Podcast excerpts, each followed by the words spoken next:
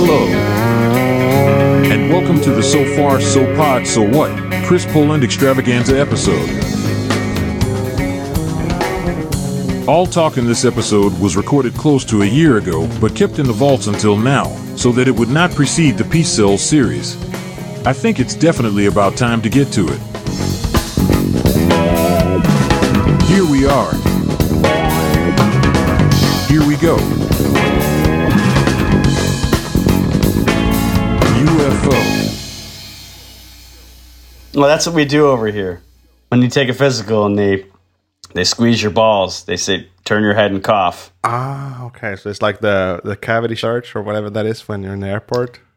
When you have to put your hands on a table and cough, and you have to have your pants down so that the drugs in your anal cavity fall out. Well, I'm gonna knock on wood. I've yet to be subjected to a cavity search in customs or airports. So let's continue to operate under that being conjecture firsthand at this point. We'll continue knocking wood to the rhythm of the Raining Blood intro. Yes, that's right. We timed the clap. We didn't time the counting whatsoever. That's typical guitarists, you know. We can't count. Yeah, that's right. We can't count, but we can begin at the same time. No, if I'm at a drum kit, I always do the same counting. Yeah. It doesn't matter which song it is. It's just a cue. It's not a tempo setter. Yeah. But, exactly. Well, it's good enough for rock and roll, isn't it? It's close enough for rock and roll, indeed. Yeah. Also, probably close enough for jazz, which is an excellent segue for the topic in hand today. Right. Topic off today. We're actually recording two little neat episodes today, but I want to check in with you a little bit. Looks bright over at your place. It's just your indoor lights must be, right? Yeah, it's just indoor lights. It's 1:56 in the morning right now. So if it was light outside, I'd be pretty fucking surprised. Yeah, because I'd be very surprised. We've been listening at. We've been talking at very different times, very different sides of the clock recording the show, because obviously we got the 6-hour time zone difference, and we got the 3 kids kid difference as well. Yes. Where you have 3 and I have nil, so that makes our schedules very different. Normally I would be in doing it your time now, like 1 a.m. 2 a.m. perfect for me, and probably my time would be perfect for you, which is 7, or actually now it's getting to 8. Honestly, it would be, I mean, if it'd be perfect if we could do it at like 3 and 9, you know. Yeah, right. Yeah. But the thing is, with this time, like 7, that. You're pretty much full awake, super productive, I think. But then your kids are too, so that's why, you know. Yes, exactly. Even though the last time we did it, it was fucking great because I was able to kind of meander my way out of one hangover into the next day's proceedings at a reasonable hour of the day, and it was kind of in the afternoon for you. So I've done the illegal thing in the old Christian society and opened a light beer here also in the Sunday morning. You know, this is church, metal church we could call it. Metal church. It's a good American band. It's a fucking great American band. The first first record specifically, I would advise anyone, besides the awesome songs on the first Metal Church record, check out the hi-hat sound. It sounds like bacon being fried. It's excellent. Hi-hats are hard too. Yeah, they are.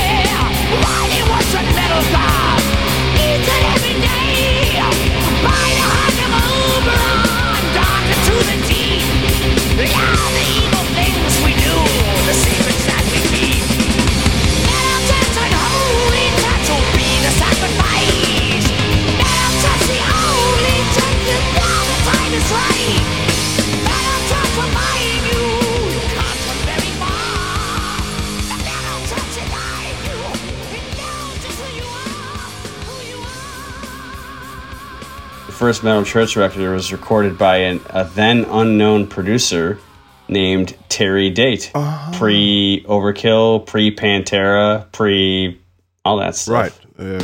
He did Korn as well, right? No, that would be Ross Robinson. Oh, okay, yeah, because that was the two American guys that sort of... Yes. I wouldn't say revolutionized, but definitely 90s-ified. Yeah, they were the big metal producers in America in the 90s. Probably Andy Wallace, too. He did Divine Intervention and Chaos AD, I believe, as well. Chaos AD, great sounding. Divine Intervention, weird sounding, I would say. Yeah, but I honestly I think in hindsight, you could look back. I think that might be the most underappreciated Slayer record that's actually good. I dig the tunes, but the production for me, a little bit weird. And Tom Araya is like on 10 in Dynamics. Yes, that's true. Listen to that title track. Wake up! Yeah. Lead away back hell! He's very loud. But I kind of like that because at that point, the other bands of their stature had kind of gone the other way and they were still kind of, sticking it in people's faces. So I thought that was pretty cool. Well, if you think of it, it's almost like a... LG Petrov of Tom Araya, that album, because it's just screaming, but it's not as charming as LG on that top level. Yeah. Entombed, we recorded a segment on them, and now they played, and they did this like super guest-filled spot in Gävle Metal Festival here with Kronos from Venom and Tompa from At the Gates. And Jörgen did a bunch of vocals too, didn't he? They opened with Left Hand Path with him on lead. Ooh, that's pretty cool, as a four-piece. I have yet to check that out, but I can't imagine Jörgen Sandström not sounding great doing those songs, awesome considering live. He sounds great doing everything awesome else. I actually regret not going. It's not that far from here. We talked about drives, right? It's that drive to your rehearsal. Yeah, right. That's how far it is. And I had the time, I had the cash, I should have gone because Emperor played as well. And there was a few good bands. Emperor, Entombed, and also some American stuff. But was that the official LG tribute game? No, is that what that's supposed to be? It's not no longer an up and comer, but for me it is because I'm getting older. It's called the Gävle Metal Festival, and it used to be Getaway Rock, but I think Gävle Metal Festival is a cooler name. So, of course, and it's not really that kind of. Summery festival is more like you're in the docks, in a dock area, and but there is a camping outside, and probably going next year, good bookings. Rock festivals, it's so non-committal, It shows real spine, shows real commitment if you're gonna say it's a metal festival. Metallica just played Lollapalooza here in America, last week. And Lollapalooza, it was either via tweet or something like that, and it said Rock Legends Metallica, and I was like, ugh. I literally read that and I went, ugh. They're not rock legends. That's the thing. They are legends. Come on. It's you're wasting your best ammunition here, which is legends. Yeah, exactly. You're promoting a legend that you booked, and then you put the wrong just say Legends Metallica. I'm not even going to be one of those people that's hard up to say Metal Legends Metallica, which they obviously are, but just don't say Rock Legends. That's fucking... They put the word metal in the name of their band. So. They did. Apparently there was a magazine, I think, that he stole it from. Lars. Yes, that is correct. We mentioned all metal bands except for Megadeth now already. So I guess we can start getting there, but it's one more little thing, and it's a little follow-up from last time, because we don't record that often. It's about once a month, and it's that we've returned to the stage since then, both you and me.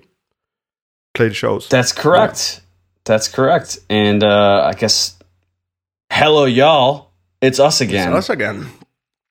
Right. It was fun. It was very fun to play. And I played out of town. So there were no, what I call närmast sörjande, which means, the closest in mourning. It's something you talk about when someone died. And I talk about it when someone goes to see my shitty show because they're a friend of mine, or my father or mother or something. And when I was young, they used to be very supportive, right? And went to see my death metal shows. I was like, how can you even do this? But it's also very nice and sweet of them to do that. But this time was the Maiden tribute thing, and we played in Dalarna, a county, sort of mid Sweden. You could call that, the heart of Sweden in many ways. Gustav Vasa If you know about that guy, then you know the start of like the flag of Sweden and how we became like a nation. Okay. 500 years ago. Okay. That's where we played, and I'm not gonna spend a lot of time talking about our bands, but it's just fun to mention. It was nice to get back up on stage. It was my second gig, sort of after COVID, because we opened up in the middle of COVID for a little bit, and I played another show then. The cover band, a tribute band, it's called Infinite Maiden. I love playing tribute shows. Actually, I mean, I started playing guitar to write music, but you guys are great. When I'm on stage, when I'm on stage, out there, we are musicians. Right, we are musicians. We do play instruments. We do play in bands. So, we're gonna talk. We're gonna talk about that shit from time to time. It's no difference when I'm on stage if it's covers or originals. You know, even though I started to write music, that's why I started playing guitar. But when I'm on stage, then it doesn't matter to me if it's covers or my own songs. Sometimes covers are even more fun because they're well written. You know, legendary songs like "The Evil That Men Do." When that kicks in as the second song, that's feeling every time. You know, if the songs are close enough to you, you can perform them as if they're your own. Yeah. And so there's at that, and if you get to that point, there's almost no difference between playing your own material and playing someone else's if you kind of hold it in the same regard, or if you play it as seriously or it means as much. Right. So I think that's great. I could absolutely relate to that 100%. I was very nervous the first gig last year. I was super nervous and I had like 8 beers before, still played okay. But this time I did some stupid mistakes too, like not tuning my guitar during the show. That was stupid. Even if it's a Floyd Rose, you have to tune it a little bit in between the songs. Oh, especially if it's a Floyd Rose. And this time I wasn't nervous. That was nice. I was sort of back on the saddle, which felt good. But enough about my gig. How was yours? Oh, it was great. It was like it was a really hot night, and it was just awesome.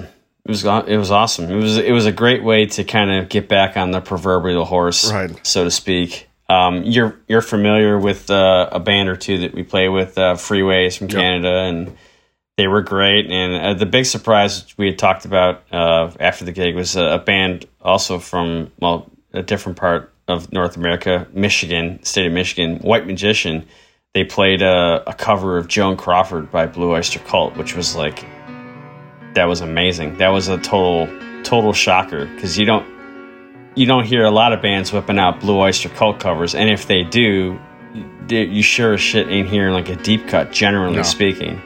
You know, and Joan Crawford, well, I mean, there's a music video for that song, so it was definitely a single off Fire of Unknown Origin, but it's not a song that, I mean, he was playing the piano part on the doo-doo-doo-doo-doo-doo-doo-doo-doo, and it was real impressive. It was good shit.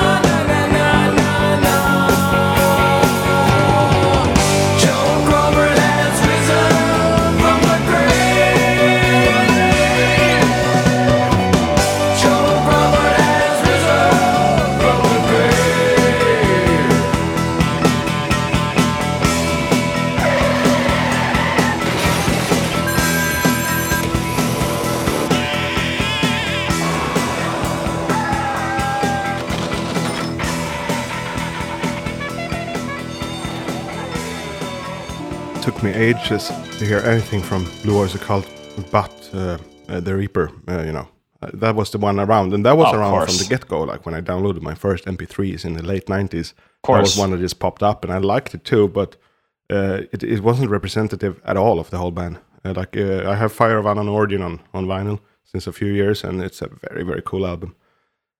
I love that record, and honestly, I wouldn't even say I'm like a ginormous Blue Oyster Cult fan, but I like them enough to own like maybe 5 or 6 records, and you know, and I just haven't had the opportunity because you know I didn't get into them until I was probably like 32 or 33. Like I respected them, but they were always just too weird for me. Like for whatever reason, they were just a little too. And then I eventually just kind of grew into it. So right. But yeah, I mean, Fire of Unknown Origin, I think that's, of the records I own, I think that's probably my favorite one. They have this AOR tendency that I dig, you know. Mm-hmm. But it's weird. Occult AOR. Huh. Yeah, it's Alien Occult AOR. Like the song Veteran of the Psychic Wars. Ah, yeah. You can hear a lot of Hetfield in it. Metallica have played it. I saw that they covered that, and I kind of made a beeline to check it out because I thought it would be awesome. And I was kind of disappointed. I didn't really think that they did as good of a job as I thought they would have. It was on that kind of All Within My Hands thing. I think it was acoustic, and maybe that wasn't Metallica's best. I think that's what it was. Maybe it wasn't their best sound. You know, you can tell a little bit more about their limitations as musicians when you turn off the ultra mics on the drums and the heavy ass gain. It's like, okay, yeah.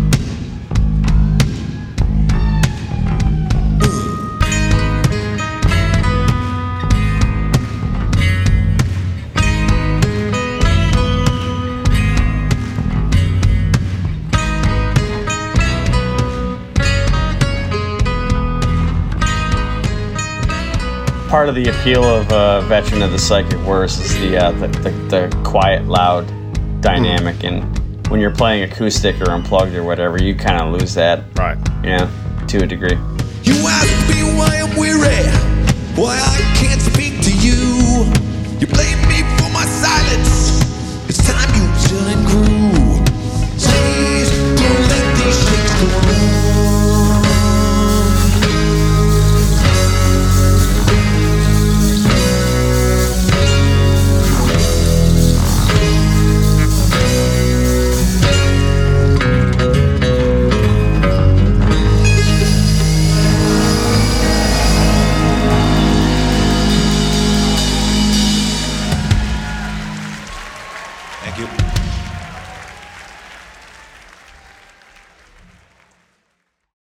Okay, I'm feeling warmed up. Actually, it's nice to wake up in the morning. I should do it more often. I don't know what my ancestors did wrong because, like, nothing tells me to exit bed ever. Like, my head is always like, stay in bed. Don't get up. You know, you got plenty of energy to recoup here. Don't get up. Well, I think we all know the reason why you woke up. Diana. Well, that was the reason I snuck into my own podcast studio. All right. So far, so good. So good. So far, so far, so good. So good. So good. So far, so good. So good. So we are. So far, so pod, so what? The transatlantic, state-of-the-art, speed metal podcast.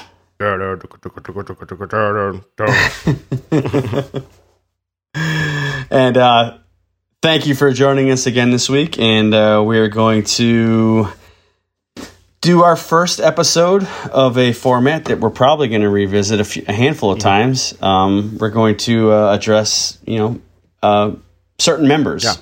Of the band.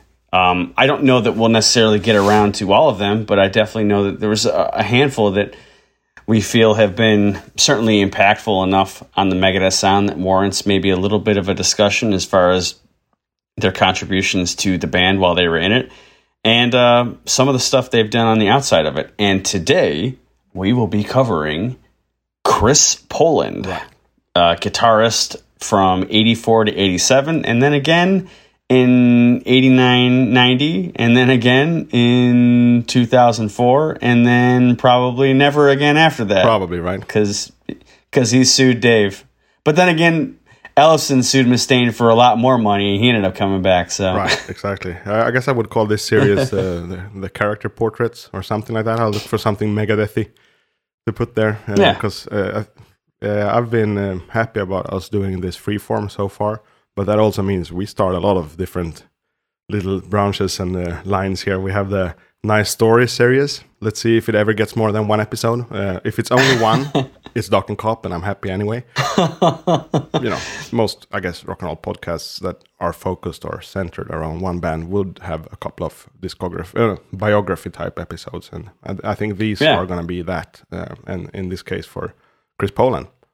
And I'm also getting used to say Chris Poland again. I've been stuck on Chris Polak for a while. Yes. It's inevitable. I feel like it's good we address this now, because I feel like at some point it probably would have come out inadvertently. Right, exactly. You or I were referred to him as Chris Polak. Yeah, or even CCP.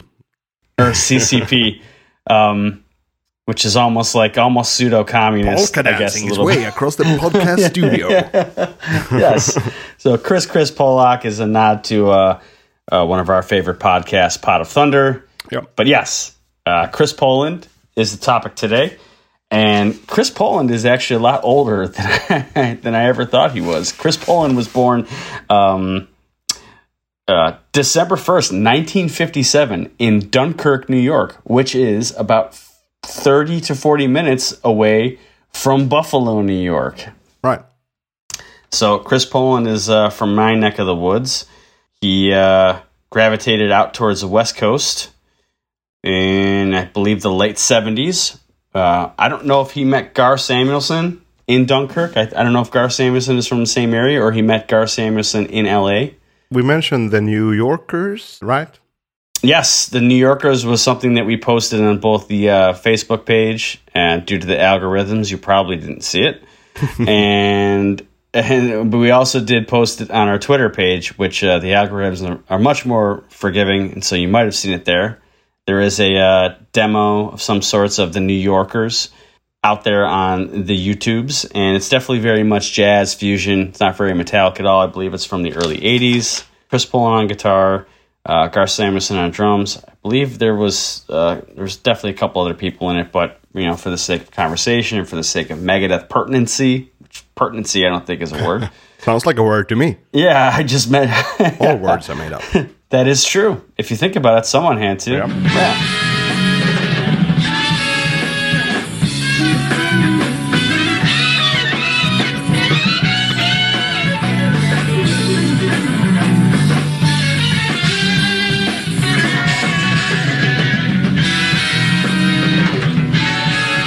The New Yorkers had Gar Samuelson and Chris Poland, and then obviously, I believe in '84, Gar Samuelson joined Megadeth, and he told Dave Mustaine, "Hey, I know this sicko guitarist who would be great for us." And Chris Poland, I don't know, from all intents and purposes, I'm not really sure how familiar he was with metal.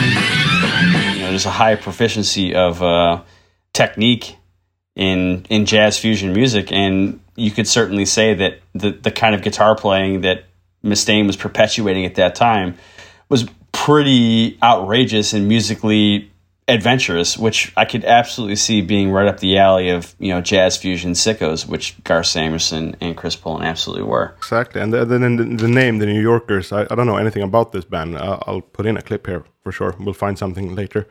The name leads me to believe that they were not in that area of the world anymore. So he actually pissed off quite early, I guess, to the West Coast. I believe he was he did it in the late 70s, so he would have been in his early 20s. He was born in 1957. Yeah, he's quite old. Yeah.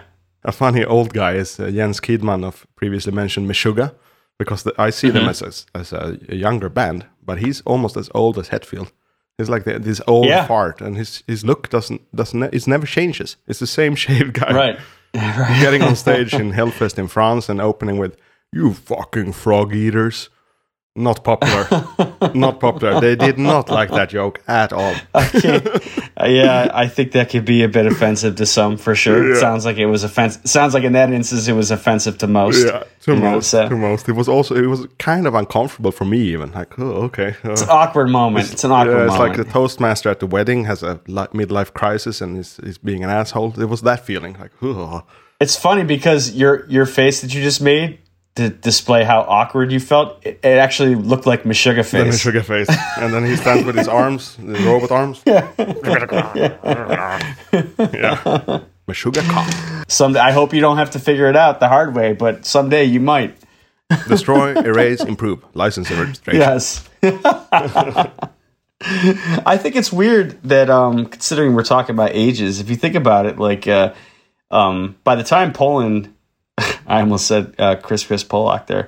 By the time Poland, I don't know how old Gar Samus was, but by the time Poland gets into Megadeth, he's already like 27 years old. Wow.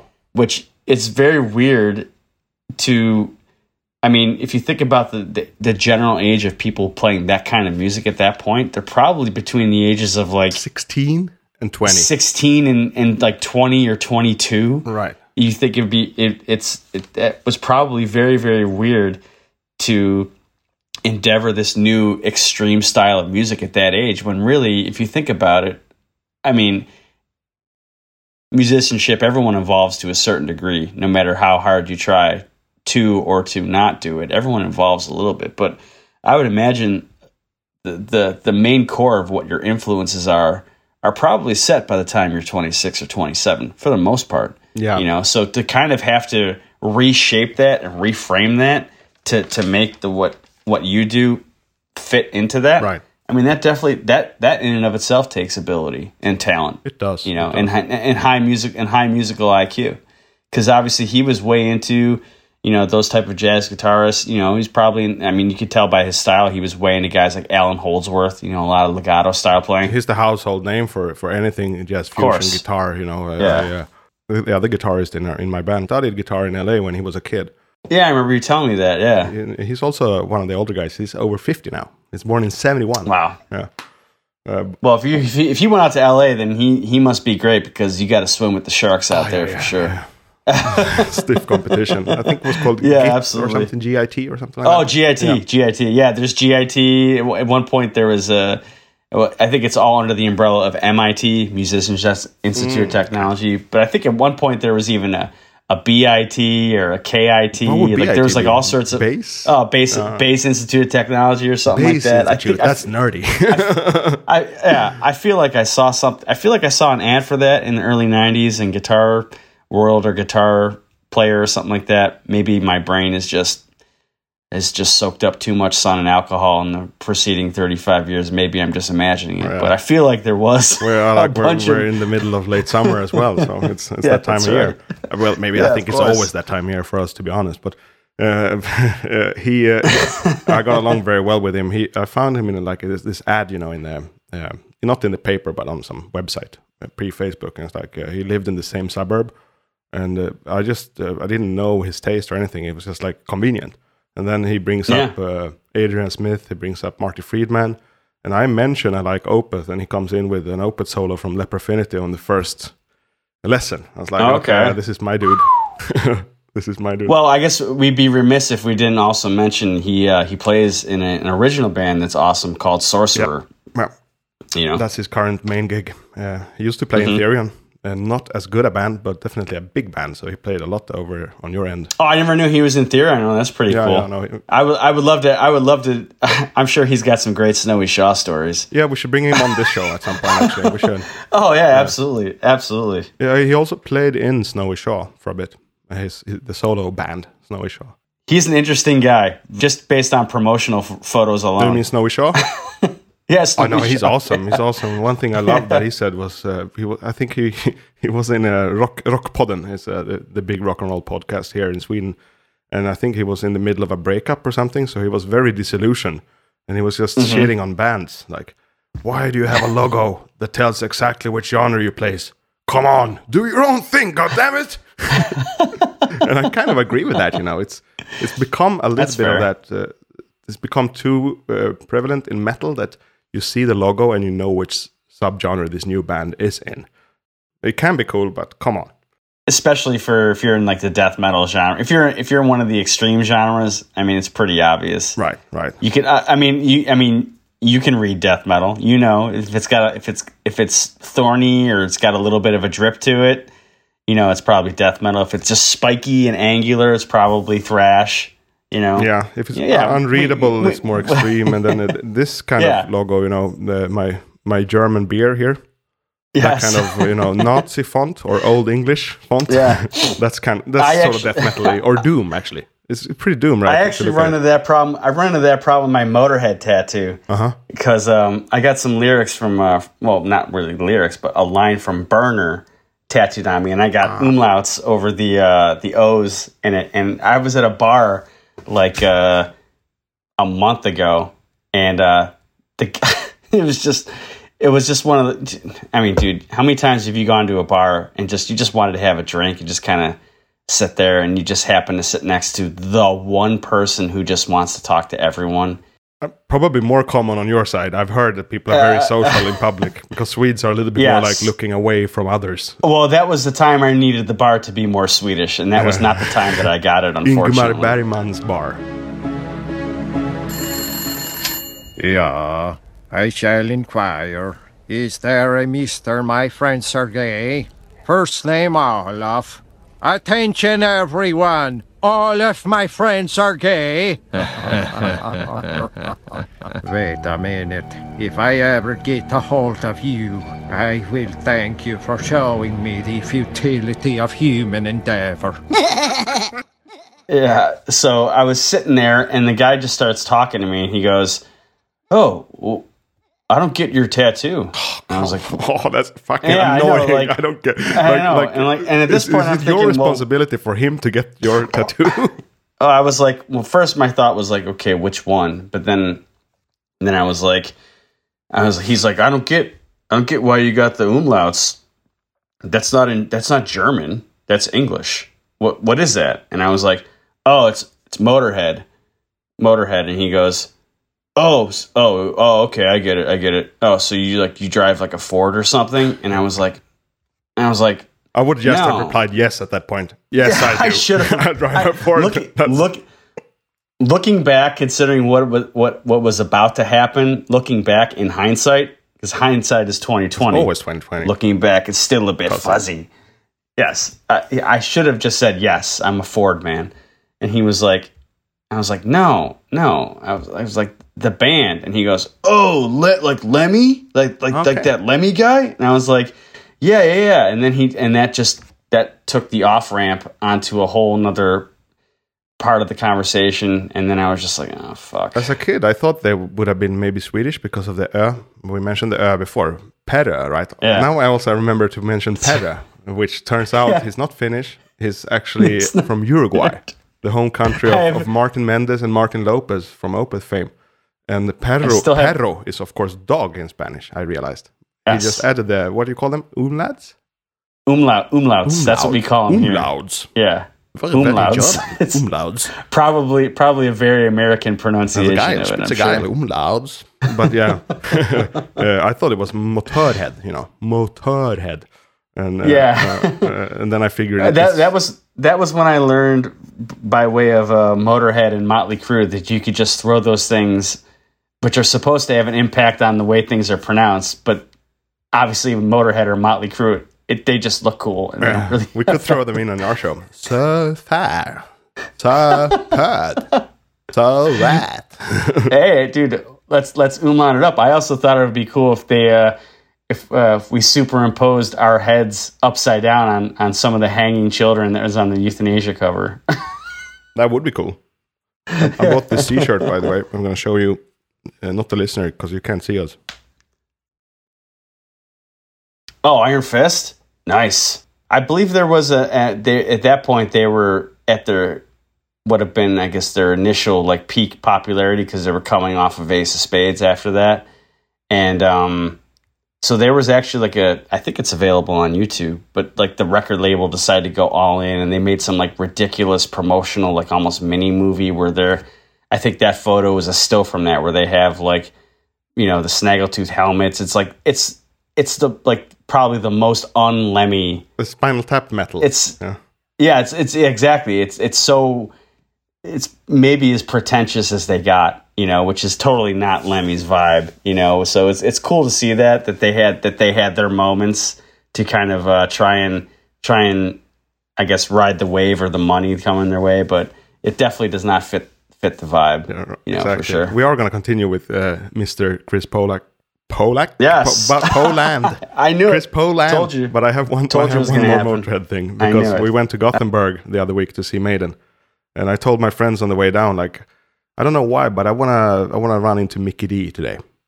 Drummer of Motörhead, King Diamond, now in Scorpions. Probably Sweden's biggest name in metal drumming, I would say. Do you know who else he's played with? Don Dokken. He played with Dokken. There we go. He played with Dokken. There it is. I don't know. But yes, I don't know him personally. His resume is pretty unstoppable. Yeah, and his playing is very unstoppable. I don't know him personally, but I just felt like he's Mr. Metal in Gothenburg. He has to go to Maiden for sure. And then actually on the way out, there were 61,000 people attending, so it was, you know, a bit of a march there, crowd. You know, marching out. Yeah. And on the way out, exactly when we passed the backstage entrance, it opens for a limo to go in, and who stands there? Mickey D, dude, standing right there. I was telling my friend Matt, and I was like, "Dude, these guys got it made over there." Yeah, well, I couldn't go in there. I would have been, you know, securityed out, but I could actually see him. He was standing with two blondes, a glass of champagne, and a limo. I mean, that's what you want to see. I was like, that's how us Americans live it. You guys just hang out in Gothenburg and see killer bands. Yeah, and like the thing is, everyone in a great Swedish band or Swedish musician is there. Like, did you really run into the dude from Niflheim? Yeah, and I realized like my friends play with him. I didn't know he was singing in Dead Cosmonaut with Matthias and Henrik. Is that the correct pronunciation of the name? I never realized. I never knew if I said Niflheim. Is it Niflheim. Niflheim. Okay. That's also like a sort of a German, I guess. Heim is home, you know. Yes. And it's from the Nordic Asa mythology, I think. Niflheim is sort of the bad place, I think. It's been a while since I brushed up my ancient mythology. But those guys are legends, Pelle and Erik. Yeah. They are known in Sweden because our biggest... they're the biggest Iron Maiden fans, right? The biggest Maiden fans, and our biggest state TV made this mini documentary on the Hard Rock Brothers, where they went to visit them out in the sticks where they live. And you know, it's just... I remember seeing that and thinking, these guys are nerds, but they are fucking cool. These are the coolest nerds. That band... They're a band that I always, like, I've heard maybe 5 songs or less, and I've always, because of those guys, I've always wanted to investigate more, because they're so diehard, but I always forget, so this is a good reminder. Yeah. I think I saw some interview they did one time, because obviously they're kind of known for fighting male pattern baldness, and I think one of them said, "Well, fighting or celebrating, perhaps." Well, I think, oh yeah, there's exactly. We mentioned Scorpions. There's no Matthias Jabb's cap solution. Yes, of course. The laziest solution to pattern baldness is the cap. Matthias Jabb's and Lars Ulrich. Yes, that's right. And I think that one of them said, "If there's one hair left on my head, it's going to be long." And I was like, I fucking love that. It's fucking incredible. I fucking love that. I heard another quote now from Matthias, the brother that is not in his band. They went to buy food groceries, and he bought this really, really cheap line that we have called El Dorado, crap stuff. Mm-hmm. And he said, I don't want to get my body used to too much nutrition. Like, those guys are just the OGs, you know, and that little segment on SVT, they are presenting their car, and it's like a Pontiac with fire flames on it. Can it be more metal? The answer is no. Ja, fan, det här är ju en riktig hårdrocksbil. Mer metal kan det ju knappast bli än en svart Pontiac med eld framme. Men så här ska det se ut om man är en riktig hårdrockare. Akta den där skiten nu.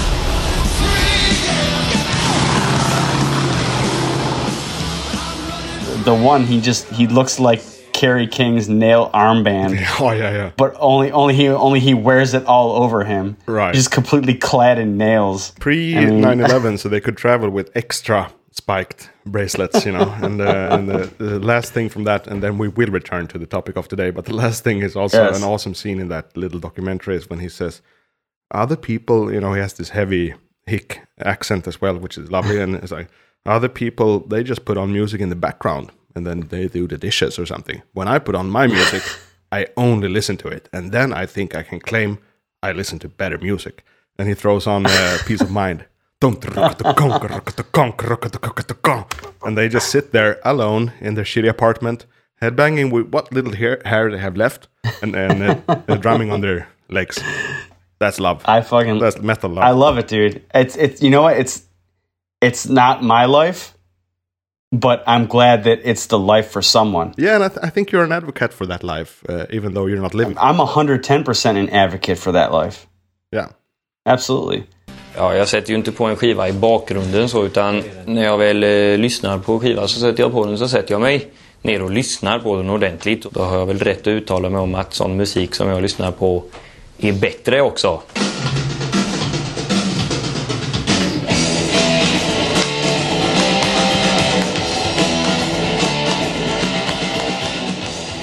Actually, never really. I think never met a North American with as much scope as you have on Swedish metal culture. I don't think.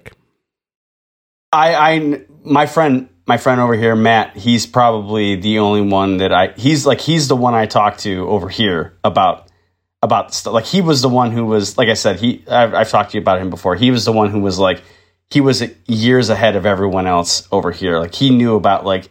He knew about all the Swano stuff, all of his side projects, all that stuff. He was the one who would get the Century Media catalog and just like kind of go through it and like just, you know, order shit. Like, he was the guy who was way ahead of the rest of us over here. Like, he was just all in on that stuff before anyone else. So he would probably, I mean, a lot of the scope I have on it, he's kind of at the root of it, but obviously I've kind of. Salutes, you know, to him. Because of, salutes him. Skull to him. Oh, absolutely. Yeah, sure to tell absolutely. Him. Oh, yeah, absolutely. He checked out the podcast. He likes your "Here I Come Again." Oh, yeah, that was like a. Even I like my "Here I Come Again." Yes. But I'm gonna save him for a bit. I'm not gonna do one now. Yeah. Say the line, John. Yeah. Say the line. Yeah. I'm not gonna do it. You gotta leave him wanting more. But what I am gonna do is I'm gonna revert. That's probably not a word. Revert. I don't know. Yes. Back to the topic at hand. Yeah, back to the States. Yes, Chris Poland. Before I don't believe he played on the Last Rites demo, but obviously, as we know, he has graced the first record, "Killing Is My Business" and "Business Is Good." Mm-hmm. He actually did not tour with the band to support it, though. He had. As I'm sure you'll be stunned to hear, both you, John, and you, the listener, he had a bit of a falling out with El Capitan, Dave Mustaine. Apparently, it turns out to be a total fucking dewclaw.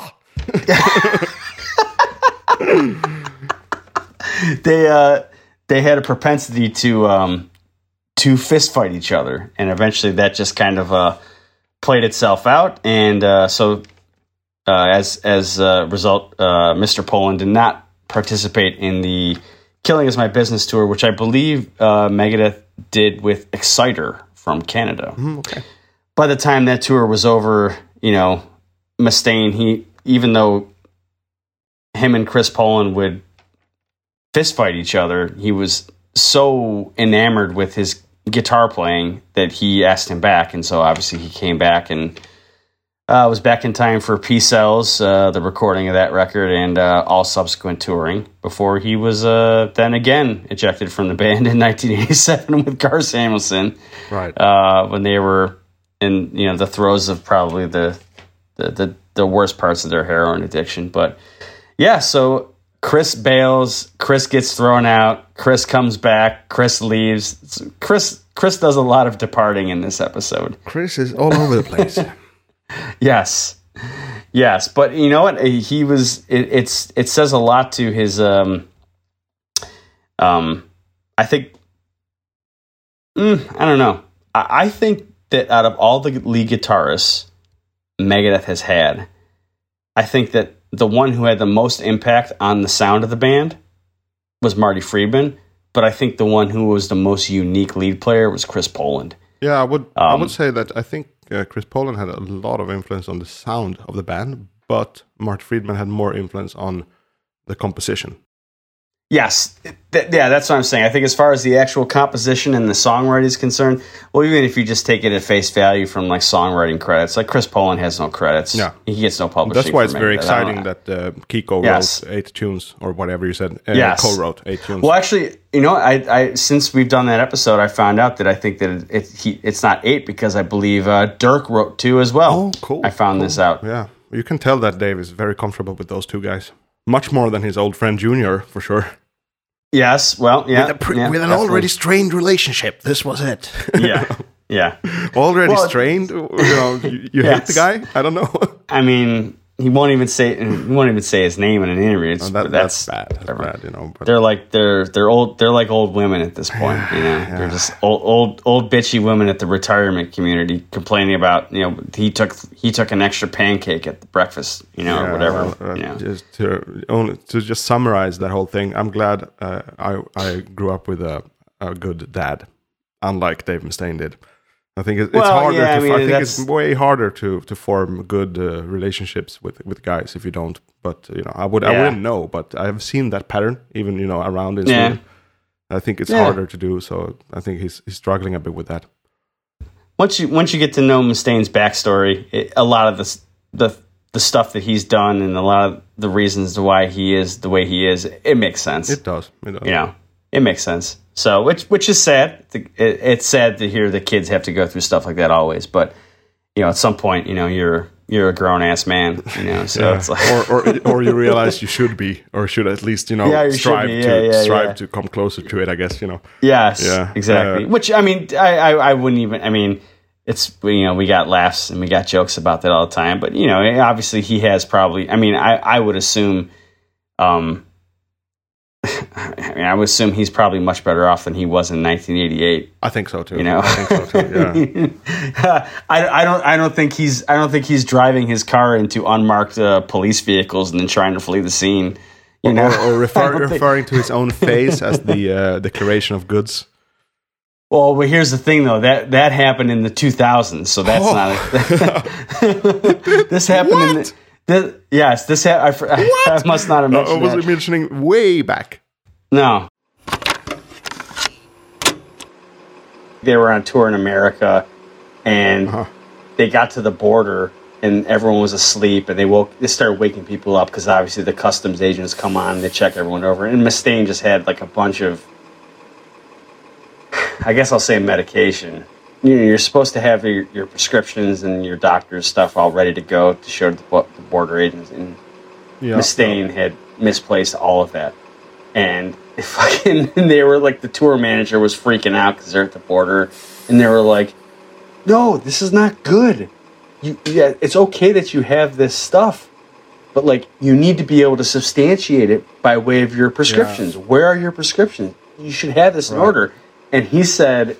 Mustaine looked at the tour manager and said, "Here's my prescription." And he goes like this.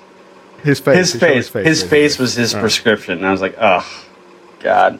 Well, I mean, I understand how he thinks, but it's just that's not how the world works. That's not really how the world works, especially at the border of countries.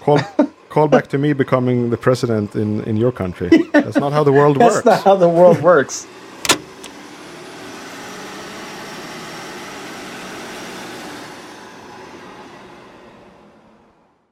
I believe when it was told to me, it was prefaced that this had happened within like the prior 3 or 4 years. Huh, wow. So that's mind-boggling now. Like I have to reset my whole mental state now. Like the world changed with this news. Ah, wow. But also that when I was... What are you doing, Dave? What are you doing? To toss back to that same episode, the Docking Cop episode, when I remember when I would have some downtime on that tour, and we would all kind of sit Tom Araya's brother down and just ask Araya, right? Yeah, John Araya. We would just ask him stories about, you know, like, oh man, what was it like back in the day? And he would tell stories about like hanging out at the Exodus house and like stuff like that. And you know, he said that like the reason Mustaine always got away with being the way Mustaine is because he was so good, like at guitar. Mm-hmm. Like I remember, like he said he was at a party at like the Exodus house or something, and Mustaine just showed up, and all of a sudden it was just like a golden god entered the room. And this is back when Dave Mustaine was like this. We're talking like this is 1984. Right. He's, as far as like 98% of the world is concerned, they have no fucking idea who this is. But he was such a big deal in the Bay Area of the United States and California that it was just like, he said that like Mustaine would walk in the room and just be like, "What's up, you fucking piece of shit?" Like, and everyone, and like, and people would just accept and love the fact that they even got acknowledged by him, you know. And so, like, I'm not sure you have anything on this, but the background of Chris, do you have anything on that? Like, oh no, there's really not his early life, you know. Well, I mean, he's the town he's from, Dunkirk. It's a really, really small town. It's kind of on the lake.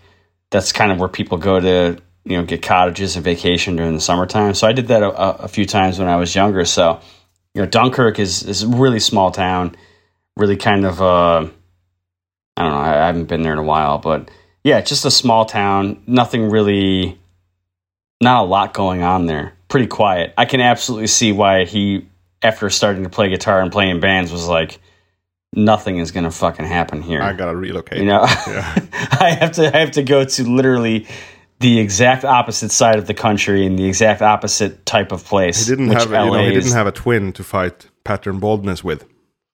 Yes, basically. That's right. Yes, he did not have someone to sit in the living room and just headbang to Peace of Mind. Best clip ever. I feel like his lead voice, even though he didn't really contribute to anything compositionally, you know, song-wise or whatever, I feel like the way he soloed was so unique, especially for that genre at the time, that I feel like it had a huge impact just from, you know, he had a huge impact on the songs, even if he wasn't writing them, because his style was so unique. Any solos kind of jump off the page for you as far as what he contributed on those first two records? Anything you dig? The first thing was those little fills in P-cells that I'm not really crazy about. I find them a little bit hokey, you know, still to this day. But of course, I love P-cells, the song, so I've come to love them. But as I got older, you know, as I got better at guitar myself, that's when I could tell. Mm-hmm. Like, he didn't jump out at me as a kid. As a kid, maybe someone like Dave Murray would jump out much more because it's not as theoretical or as cerebral, I guess, you know. It's more he's just playing, but now like since a few years I can tell that he's a great guitarist, and we've already mentioned on this show that he must, and I would capitalize must, have been the best guitarist of the big four. He was the first virtuoso lead guitarist of that scene, in my opinion. Because he was just coming from it. He came from a totally different. Well, he was older. Yeah. He was like 7 years older than everyone else in that scene. Yeah. If you think about it, roughly, you know, give or take a few years. And then you know, you could time jump a little bit, and I would say that I'm quite a big fan of System Has Failed as well. And I think I've heard it was supposed to be a Dave solo record or something, which is basically Megadeth. But I think it became more Megadeth because of that. And maybe that was a decision partly with that in mind. You know, just we're going to put the logo on, let's bring in at least one household member. You know? It makes sense. And also, that's actually going to kind of tie itself into something else I'm going to bring up as well, too. Yeah, so far we only listened to, I'm saying we, because, you know, from Momentum we don't play the clips as we record, but we've listened to New Yorkers. We'll pick a good song from that. Is there anything more that should be featured in, like, to represent his pre-Megadeth? That's really all I know of. Okay. That's all I'm privy to is the New Yorker stuff. You get one song, one song that you can handle. As far as his Megadeth stuff is concerned, which the debut, you know, his solo on the title track is great. But I honestly, I think his moment on that record is These Boots, which obviously people can. I know you're not particularly crazy about that song. I like it more now after we featured it, and it's because of that solo. I think that both him and Gar really enabled me to enjoy that kind of tongue-in-cheek silliness, because the musicality they presented is so lethal and like deathly serious. Yeah. You know, I mean, like I know exactly like what you don't mean, you don't play like that unless you're a slave to the craft, right? And I feel like his Poland specifically, his leads on that is awesome. But my favorite Chris Poland Megadeth solo is in Good Morning Black Friday. The main lead in the fast part he does is, to me, it is, if you want to talk about just perfect lead construction, it's like, it's there. Because he doesn't just come right in and just like blow the doors off the place and like blow the building up like right away. Like he builds to it. It's almost kind of, in a way, I mean, it's way cleaner and it's way quote better played. I think you're nodding your head. I think you already know where I'm going with this. It's almost like Yannick in a way, where it's like it's kind of like it kind of builds itself up to it, and then the hose unpinches, and then like just notes explode out. His is a much more controlled, cleaner version of that, and like halfway through that Black Friday solo, it just like he comes unglued and he just explodes with this flurry of notes. And then kind of pulls it back to kind of take itself out.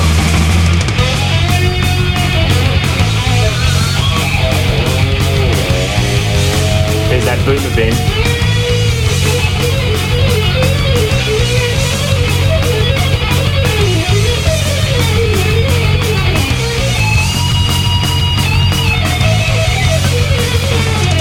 Also, don't forget, turn me loose.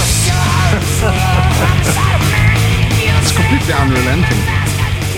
Yeah. And you could totally tell, like because we had mentioned in the Killing episode, you know, he had that injury when he was a kid where he tore that tendon, and I think I even sent you a video where you could tell that he's got this fucking crazy looking pinky finger that just the way it sits and the way it lands on the fretboard just naturally, like my pinky. Well, you can't see this, whoever's listening, but Johnny, you can. Like, you could see my pinky falls like this. His pinky naturally like falls like that. Like, right, exactly. It's like so, and it's this crazy shit that like, and I think that like that kind of weirdness, Mustaine really, really likes, because it almost like it's so freaky that like he has a physical, not limitation, but like a physical amendment that makes the shit the shit that he plays, like, really, unless you have a similar affliction, probably almost impossible unless you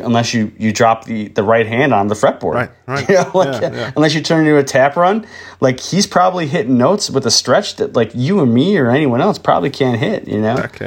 And I think makes me think that's awesome. Matthias Ia Eklund as well from Free Kitchen here in Sweden.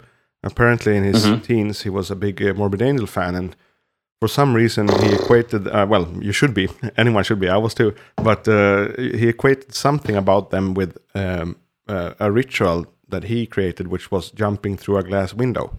I don't know how he could have drawn that conclusion, that I like Morbid Angel, so I should jump through a glass window. But that he did, and apparently he cut his hand up, and when it healed, the what's the word? Fingertips. Calluses. Yeah, when they healed, they were quite strong. So he said that was a huge part of his play. That he could actually, bend and tap with a much stronger hit after jumping through a glass window and cutting them up. Well, I know Trey used to cut himself on stage. I guess maybe that was his influence. That's probably why, yeah. I knew a guy who saw Morbid Angel on the Altars of Madness tour here in Buffalo, and he said, maybe it was around that era, I don't remember if it was this exact show, but like to me it was like fucking disgusting. They were like cutting this Trey, on stage. Like, he held his arm out and he cut himself and just started bleeding, and people were like holding like their mouths open like underneath, and I was like, oh, are you fucking kidding? Like he told it to me like this awesome thing, and I was like, oh no. No. The closest I got to that was feeling my drummer's upside down china with beer once. Yeah, I would. And he was about to leave his drum throne. Like, who did this? And I'm turning to him. It was me. And then you can see in his face, like he's still super pissed, but he realizes he can't. He can't do any vengeance here. I am drinking beer out of a drum 10 times out of 10 before I drink blood out of Trey Azekto's arm once. Definitely. Out of 10 times. Give me Florton beer anytime. Beer. Yeah, like in those videos in the 80s when they used to put some water on the cymbals and then slow motion it. Oh yeah, that's right. Yeah.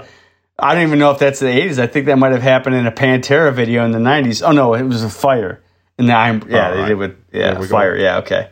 Yes. So, but another influence. We'll touch on this too. Obviously, after P-Cell's touring cycle ends, he's dispatched with Gar. Chris actually influenced the song on "So Far, So Good, So What." Mm-hmm.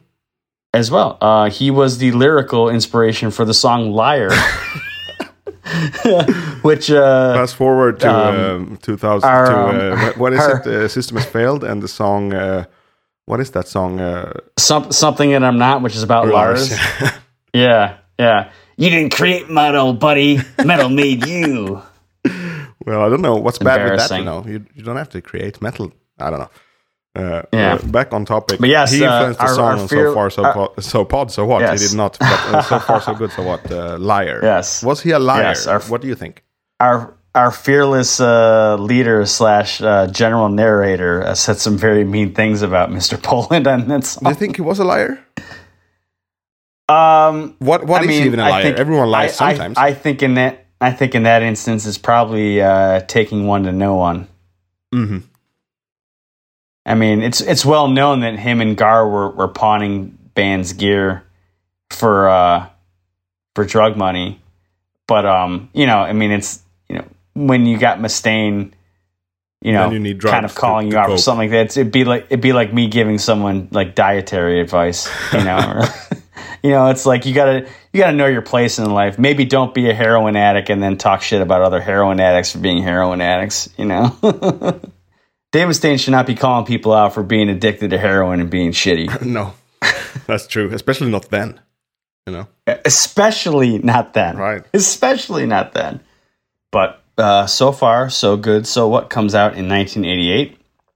That lineup lasts even less than the prior one. And then, sure enough... I remember from that one that he said that he auditioned a guitarist, and then that guitarist referenced his teacher. And he said he cut out the middleman and hired the teacher. Yes, the initial guitarist they hired to replace Chris Poland was Jay Reynolds, who was in an LA band called Malice at the time. They had a couple records out, I think, on Atlantic or Capitol.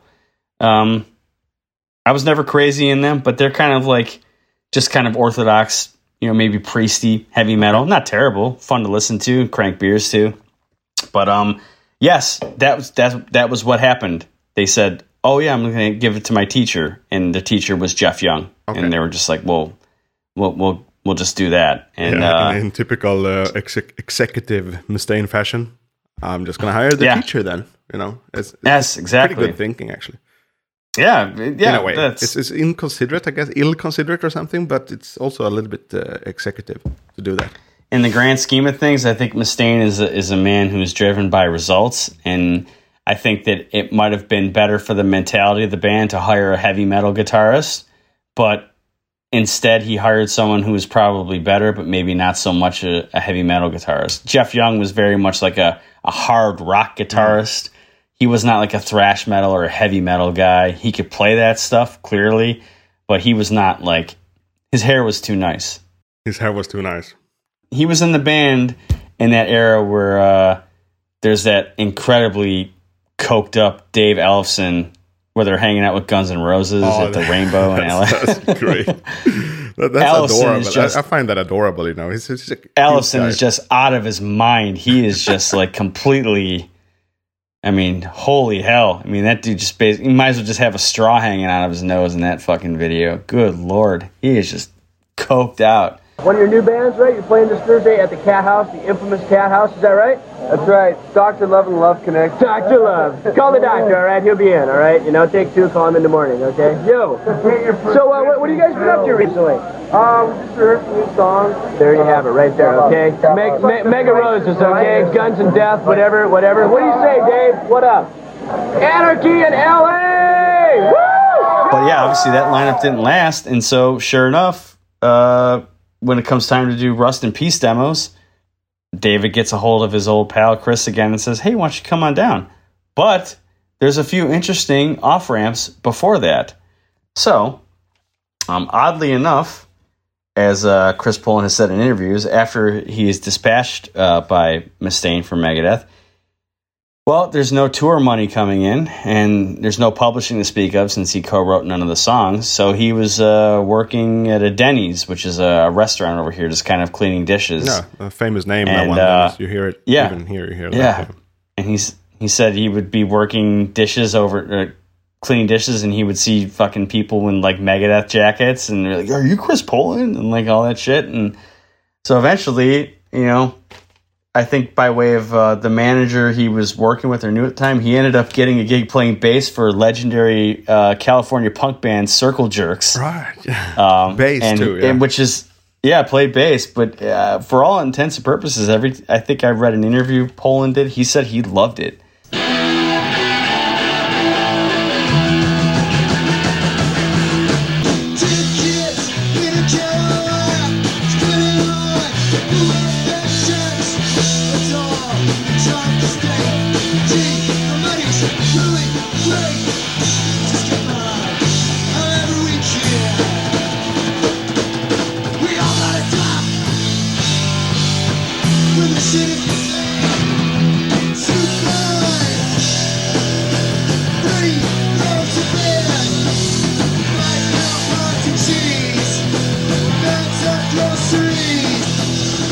He had a really great time, and honestly, I mean, I Circle Jerks are one of those bands that, like, I'm not like a huge fan, but like, I think I would have a blast playing in that band too.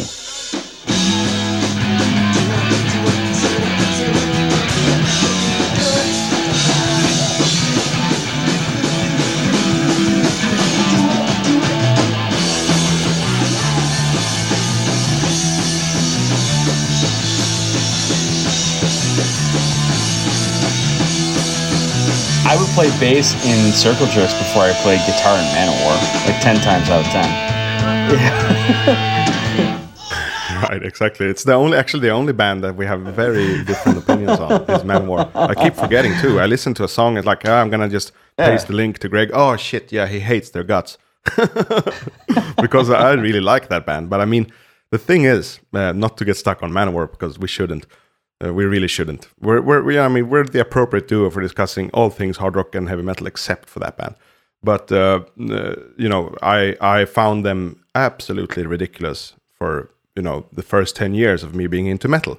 So I mean, it's not hard to see why. But I guess it's for me that, I don't know, something about the ridiculous nature of the band made it more metal to me, and I think that's a big thing for them. You know, that's like, is this a joke?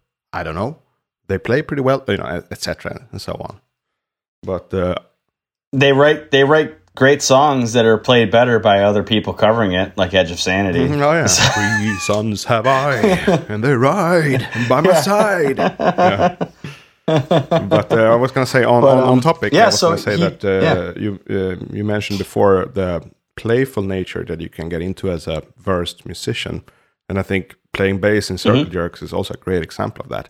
That when you get good enough, you can downgrade in ambition and still be the same musician in a way. And that's one of the best things, I think. Yeah.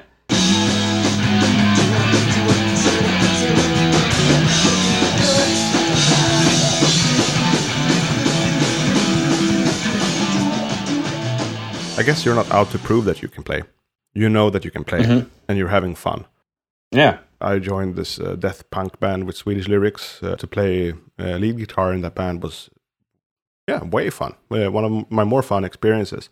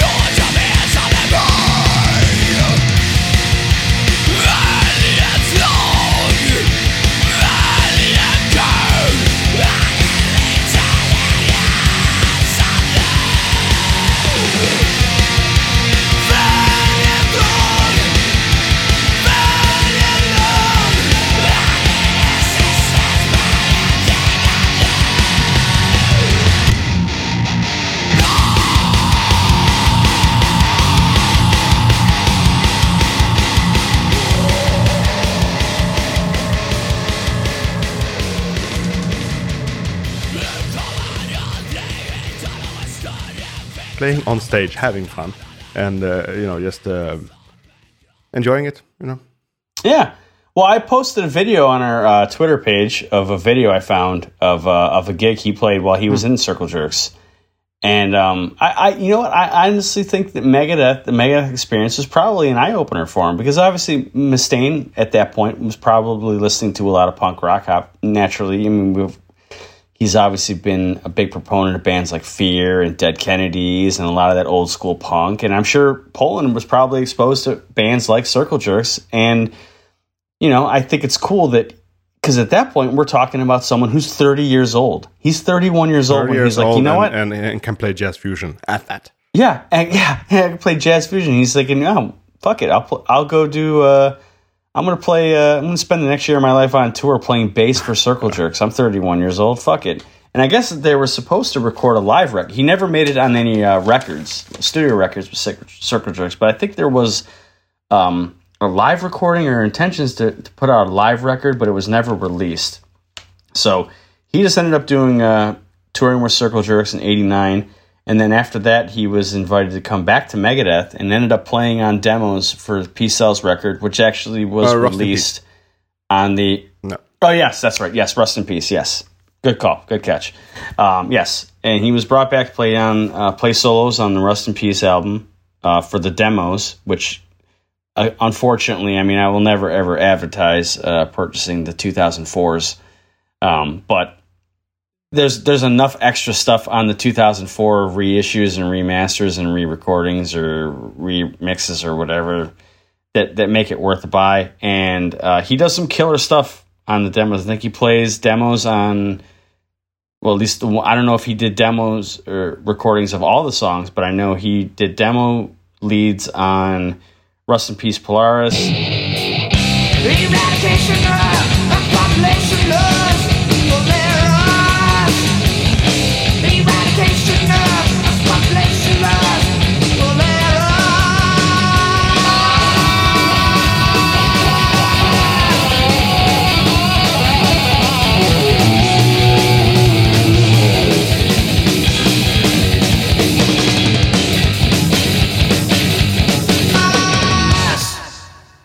Take No Prisoners.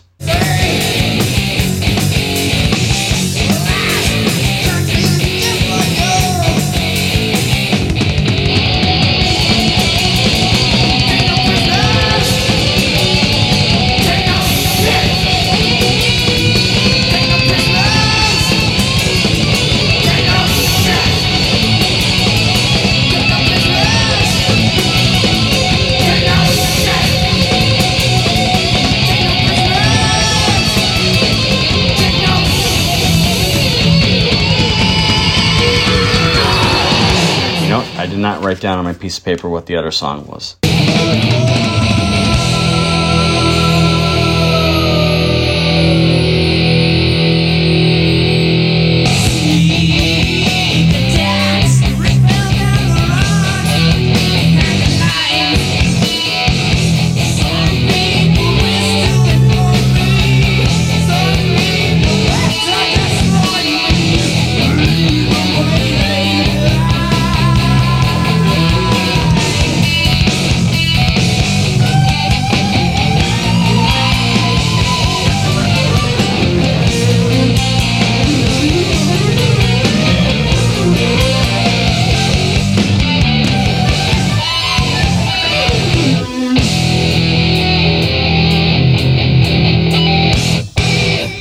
These three demos on Rust in Peace.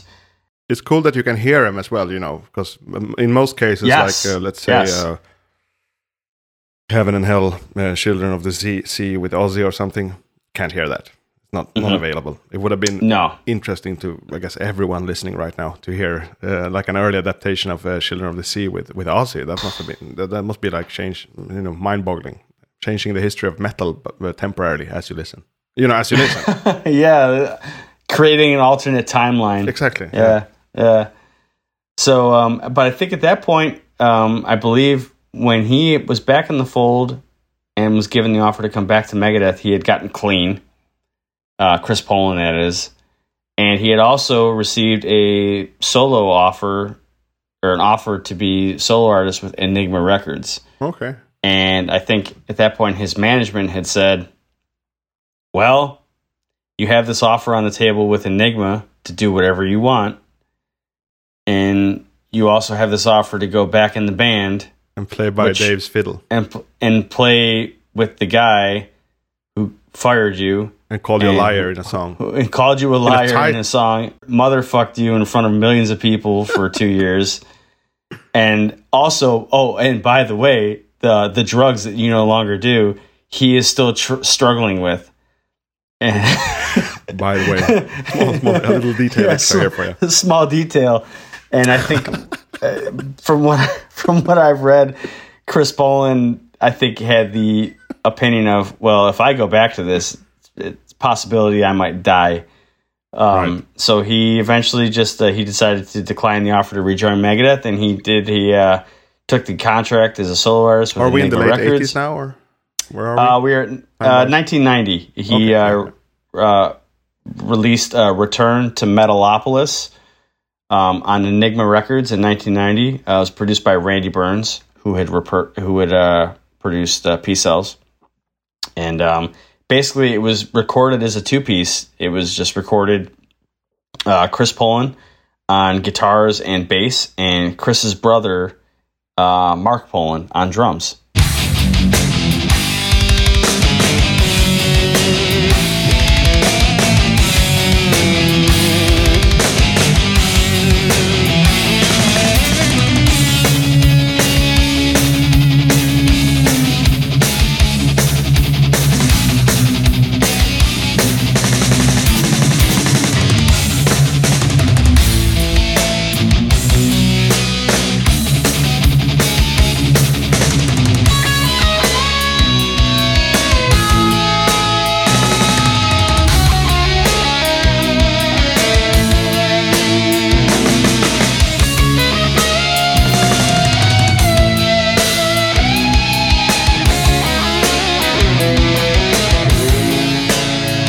Not a big instrumental guitar record guy, but I do own Return to Metalopolis, and it is awesome. Cool, I have to check it out. I'm a big instrumental music guy, but as you, I'm not a big instrumental guitar music guy, not really. I mean, I never really, you know, worshipped Surfing with the Alien or something like that. I never really did, you know. Well, I don't own that stuff because, like, I don't know why I don't own that, because Kasash is awesome, you know, but I just, for whatever reason, I never got into that genre. I have like maybe trying to think of like, as far as like instrumental, like solo guitar records I have, I might only have I don't know. Do Yngwie records count or no? Is there enough? Kind of count, yeah, because the drums are so boring, and that makes it count, I guess, as a guitar. But they're singing. But there's a lot of singing on those records too, though. It's almost like split, right? Yeah. You know what? Then it's still songsmanship. Actually, it is. I have to say, like, I'm not very versed in my countrymate there. I don't know much about his music. I think Black Star is the only good song I've heard, song-wise. But I will have to go back and check it out before I make any bold claims on his records. There might be some gold in there. I know he's not fond of donuts. Not at all. And see you in Tokyo, bitch. You released the fucking story. That's almost as metal as Niflheim Brothers. Get the fucking thing out of my fucking way. No, I don't eat donuts. You don't eat donuts? I don't fucking eat donuts. Oh, excuse me. Kill it. Just turn the fucking thing off. Kill it right fucking now. Or at least wave goodbye. I don't like fucking donuts, alright? Hostile. Look at me! We didn't do this. Excuse me. Shit! I don't fucking deserve this shit! I paid for a first-class ticket. I don't need a fucking cunt come up to me and shit. This bitch comes and just fucking pours all this water over us. She wants a war, we'll give her a fucking war. I killed that fucking motherfucker. No violence. I fat fuck the white fucking ugly shit. Where's the water? Fucking come on. Where's the water?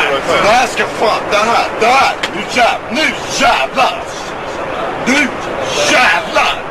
You release the fucking fury!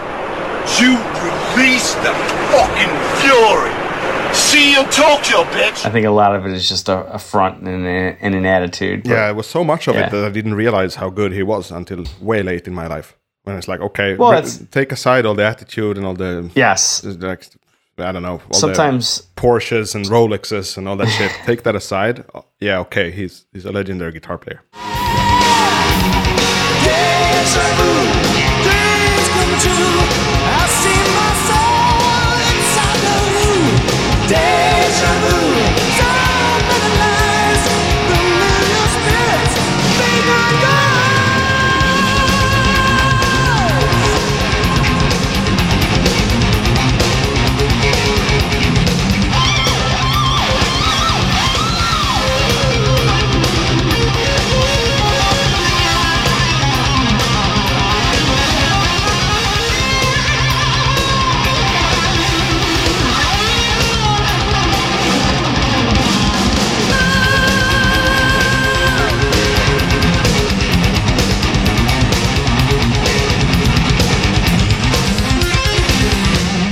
He walked past my friend's kid brother who wanted an autograph. Just blew him right off. I think it might have been after a gig. My friend and his kid brother, who might have been like, I don't know, 10 or 12 years old at the time, they waited out by the bus, and Yngwie just blew them both off, just walked right on the fucking bus. And so if I remember correctly, they just spit all over his bus. Like they didn't know what to do at that point, so they just started hawking loogies on his bus. You know, it's kind of a dick. I can see that. Yeah, you gotta have regain your self-respect some way, and spitting on a bus is not the worst I've heard in terms of regaining self-respect. Yeah, I know. Well, I know someone that once rear-ended crocuses to her bus. That's a whole different story. Rear-ended? Oh, urinated on? No, rear-ended them, as in hit the tour bus and on purpose with their car. Oh, yeah, that's next level shit. I thought they peed on it, and shit. That would have been kind of okay, I guess. Unfortunately, it doesn't involve me, but if it did, it would be probably Doc and Cop level entertaining. It would. Yeah. Stay tuned. But stay tuned. So yes, so he does return to Menelaus, and getting back to what I was saying, I think I only own two. Off the top of my head, I might not be 100% accurate, but I think I only own two instrumental guitar records, and they're Return to Metalopolis by Chris Poland and Passion and Warfare by Steve Vai. I have one Steve Vai album as well. It's Sex and Religion, but that's quite songy. record. Well, that's Devin Townsend's the singer on that. That's why I have it, because I was big into him in high school. Yeah, that's basically a band record. Yep. I think as far as the Passion and Warfare is concerned, the vocals are mostly just limited to David Coverdale saying, "We may be human, but we're still animals." That's really it, I think. Well, that's true, Dave. Yeah. But, yeah, so Return to Metalopolis comes out on Enigma Records, 1990. What's great about Return to Metalopolis is it, I think he's even verbalized this, but you can kind of hear it too. You could tell that he had some stuff in the hopper that he probably had for Megadeth, because some of the way he plays the riffs, you could definitely hear it fitting in with that kind of era of Mustaine, weird kind of like technical style riffing, and there's a lot of the fills that he does, you can hear it. But I think the song I'm looking for is Row of Crows.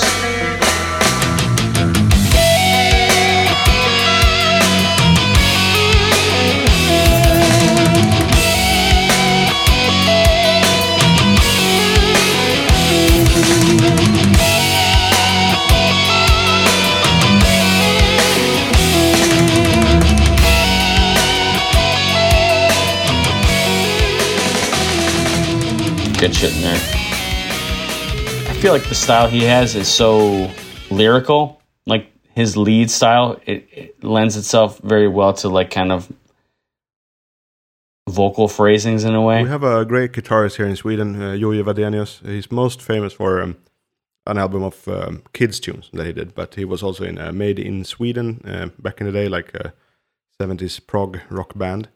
And he said once that his way of getting good at guitar, it was to always be able to sing simultaneously as you play, while you improvise. And that's very jazzy to do, you kind of scat along with it, because then I've tried this a little bit, on a child level, and it is good because you get the connection in between what you're doing with your left hand and right hand and what you're doing with your voice.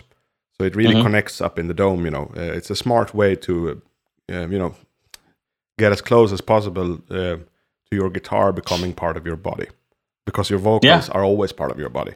So it's a smart trick, and I'm sure Chris could do a mean scat along with an improvised guitar lead. It's a tip for anyone 100%. Out there a little bit younger and more promising than us to do that. Try that. Yeah, your future is bright. Don't just start with sweeps. Yeah, sweeps and wah. Yeah, right. Yeah. Don't buy a wah too early. One of the best things that happened to me, my wah broke down when I was 17. My tone would have been shit if it didn't. I think it's easy to. I think it's natural to gravitate to things like a whammy bar or a wah when you're young, because it's almost like they can hide a lot of insecurities. Yeah. It's a makeup basically.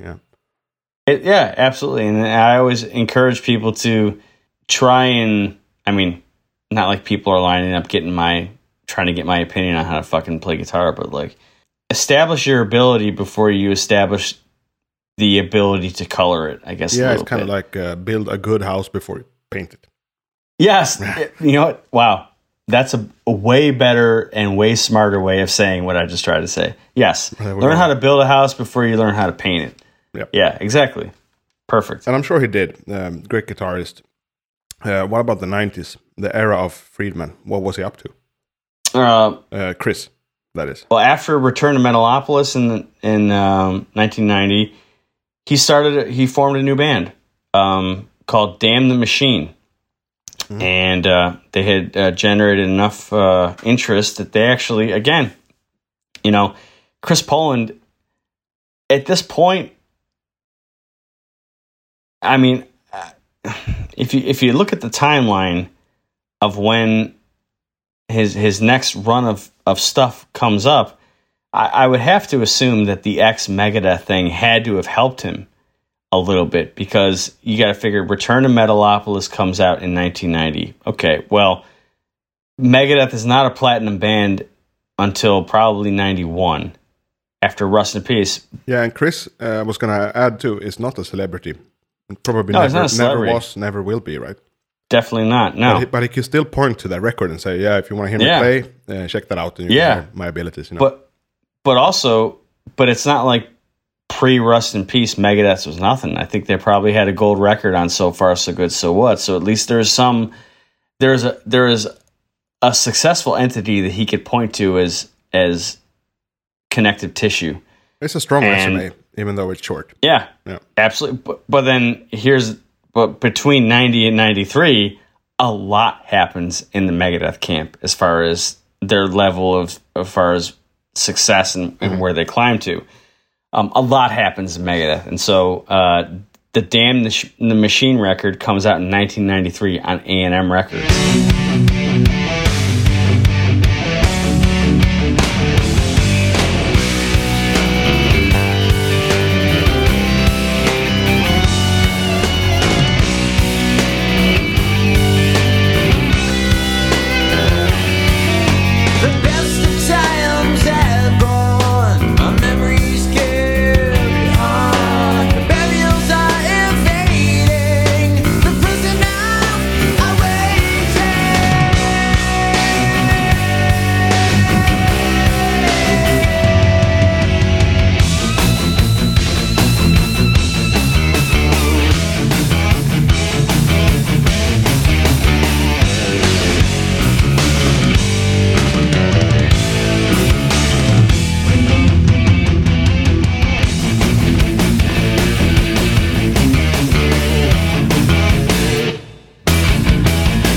It's a very, very cool record, but I feel like it's also maybe just, I wouldn't even say it's late in the game. I would say it's probably a little ahead of its time in a way, because I would say it's progressive metal, but it definitely has that Chris Poland jazzy element to it. But I would say it's probably closer to, like, if I don't know how familiar you are with early 90s Fate's Warning.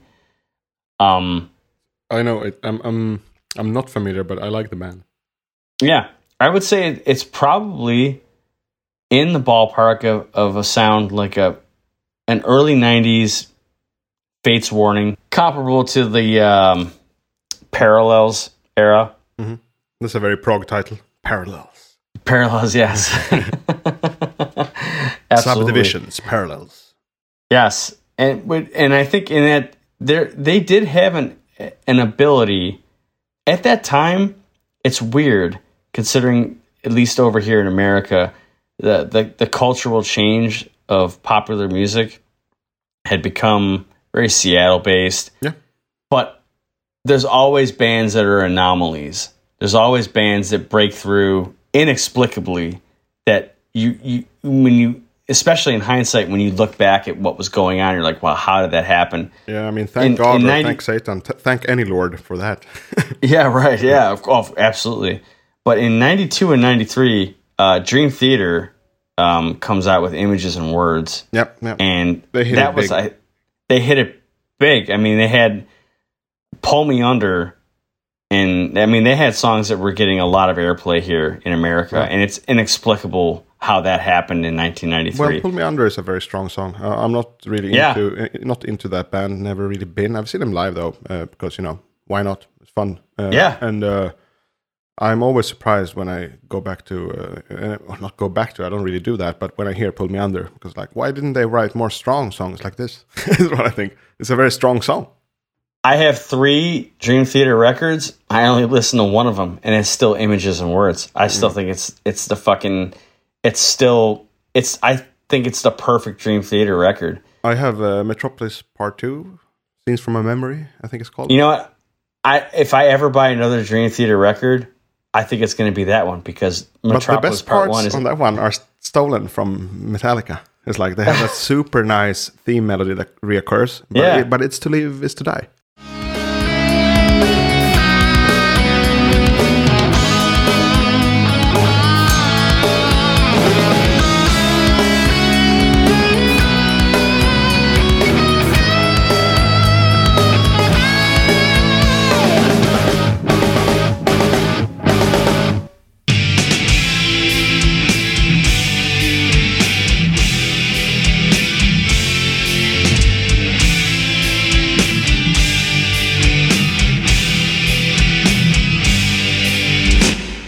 John Petrucci was very influenced by Metallica. Yeah, yeah. He said that his rhythm sound is trying to be Hetfield, basically. And absolutely. So if I ever get another Dream Theater record, it'd probably be Metropolis Part 2, because Metropolis Part 1 is on Images and Words. And covering the entirety of Number of the Beast and Master of Puppets live. Yes. It's endearing to me that no matter how great they are, they're still just kind of knuckleheads and just be like, well, yeah, well, we like that. Yeah, I mean, I can't argue with that. It makes me like them. I think that the trend of bands in the metal genre doing full records, I think Dream Theater started that. Yeah, I thought so. I don't remember bands doing that until Dream Theater started doing other bands' full records. So it's not even like Dream Theater invented that by doing like, oh, we're going to do an Images and Words evening or something like that, or an Awake evening. No, they started the trend by playing classic albums from other bands in their entirety. And then those bands saw them doing that and were like, well, fuck, we'll just do that. And then every other band starts doing it. No, I had the same thought. Made in Japan, Master Puppets, Number of the Beast. But I think it's way cooler when it's someone else's record. Like I think at the gigs now, we talked about Jävla Metal Fest. They play the entirety of Slaughter of the Soul. That's not so interesting to me, because when I saw them, they kind of did anyway. It's a short album. Right. So it's like, I don't really get that. And also, I don't like setlist spoilers. I don't want to see that on the poster. Then I know all this. I have to set. But if you do the entirety of Number of the Beast, be my guest. Anytime. Any band. Yeah. In any style. I think, which says a lot about their musicality, I think when Dream Theater did those gigs, they didn't say anything. They played like... Even better. They played like a 30-minute set or a 45-minute set of like their own stuff. And then they went off stage. They had a brief intermission. And if I remember correctly, like they went off stage and right before they came back on, they had like a projector backdrop. And all of a sudden, just like whatever was on, they just... For whatever reason, the cover of Master of Puppets was there. Or the cover of the Number of the Beast was there. And then people who showed up to that gig were just suddenly treated to a full explosion of those two records. This is not a promise, but I'm not going to throw any shade on those guys. That's too good. That's too good a move. That's too cool. The amount of work it takes to do that right is a lot.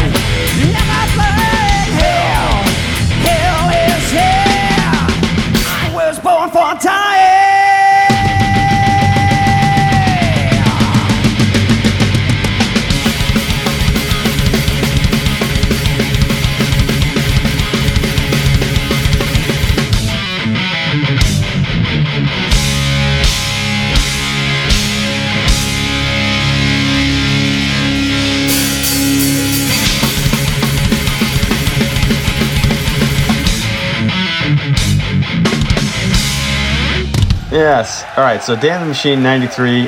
They do. This is something I would have really liked to have seen, but I was only 11 and knew nothing about either band at the time. But I believe the tour to support this record in America was Damn the Machine in Voivod, which I would have loved to have seen. I think honestly, if you're looking stylistically. Especially at that point in the Voivod arc of creativity, the Outer Limits era, it was a perfectly matched bill, actually. So that would have been great to see. But, at that time, it's the Damn the Machine record is really cool. But I think at that time, in America at least, there was really only a window for one band in that kind of genre to really break through. And doesn't matter how great the Fates Warning stuff was in that era or really anyone else. Dream Theater had the hot hand, and they were the progressive metal band that American society was going to allow into the mix of culture, I guess. But I mean, the U.S., you guys are known for destroying metal, but that's a very, very skewed perspective. You know, a couple of years back, I got into some American metal, and from different ages. Manila Road, amazing. Fates Warning. Crimson Glory, yeah, also amazing. So, I mean, America is definitely in the top. Well, it's as big as a metal country as it is a hockey nation. It's funny you should mention that, because that's actually a great segue, because Damn the Machine, it doesn't last very long beyond the debut record. I think the band is defunct or disbanded by 95. I think they did a Japanese tour with Dream Theater, which also would have been perfect at the time. Mm-hmm. But I think after that, they ran into issues with the label as far as the next record is concerned. Kind of the people that signed them had been replaced at that point, because obviously the whole industry had kind of restructured. And so I think they were done by 95. At that point, I think Poland, I think he had started maybe addressing not so much less of a musical output, but he did open either, I think, recording studios or rehearsal studios in Los Angeles, which, considering how many bands are out there, that can be fairly lucrative. That's actually a pretty fucking good idea. So he was a tech as well? I don't know if he was at that point. I'm not sure, but if you say so, I'm 100%. Oh, no, I'm asking. I don't know at all. Oh, no, I don't know if he was a tech. If he did, like, session guitar, or if he did engineering, producing, whatnot. I think at that point he might have been looking at his that might have bbeen in that era, the late 90s, the birth of that Ohm project that he still kind of has to some degree to this day. OHM? Yeah. So same name as the bass player from Sleep. Oh, okay. Well, I didn't even know that. I don't remember the name of that guy, but Ohm was his band. High on Fire was Matt Pike's journey, and the bass player went to do Ohm, which I think both Ohm and High on Fire are better than Sleep, but that's kind of, I guess, semi-unpopular opinion. No, not as far as this conversation. I think Sleep sucks. Yeah, I'm not going to take it that far. but I agree. It's fucking boring, bad Sabbath. Yes. Playing in Megadeth, I discovered Chris Poland, and then had a chance to listen to all the solos, isolated solos, all the tracks, listening, and I said, wow, Chris Poland is amazing, and it's so clean, and then I understood. But those guys weren't strung out, they were just called, what people call chipping, when you just do it once in a while.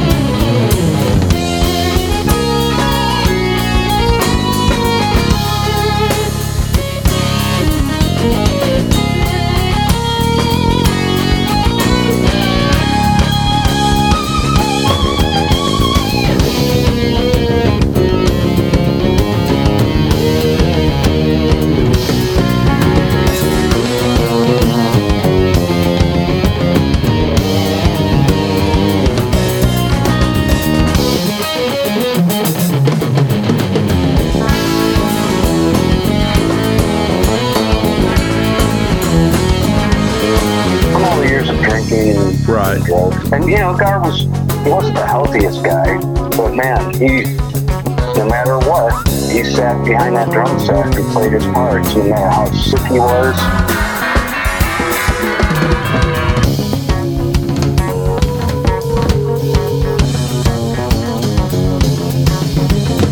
Sometimes we had to go on stage, like, seriously sick.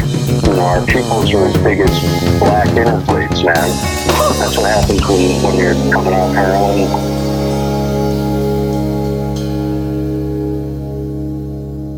Kind of past the meat of his contributions. I think at this point he kind of maybe settled out of so much an active role in the music business as he was actually just a music businessman, because obviously, like I said, in Los Angeles, owning a rehearsal building or a building full of rehearsal rooms and a recording studio, that could be fairly lucrative. Good move, yeah.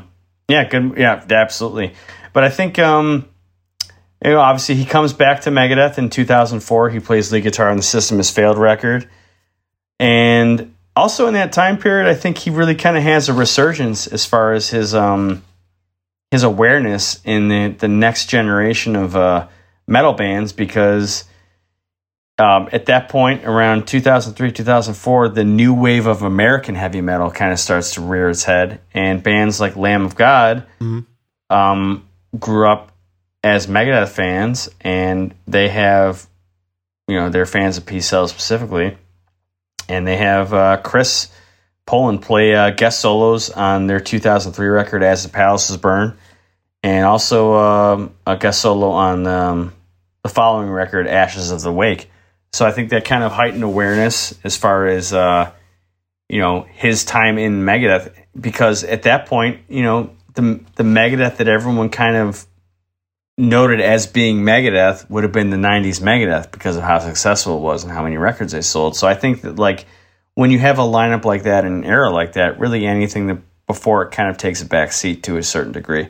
So I think that Lamb of God was really actually, you know, beneficial to not only raising the profile of Chris Poland himself, but raising the profile of pre-90s Megadeth to a degree. Yeah. No, I remember that time, because that time I was so into extreme metal. Yeah. So Lamb of God was immediately dismissed by me.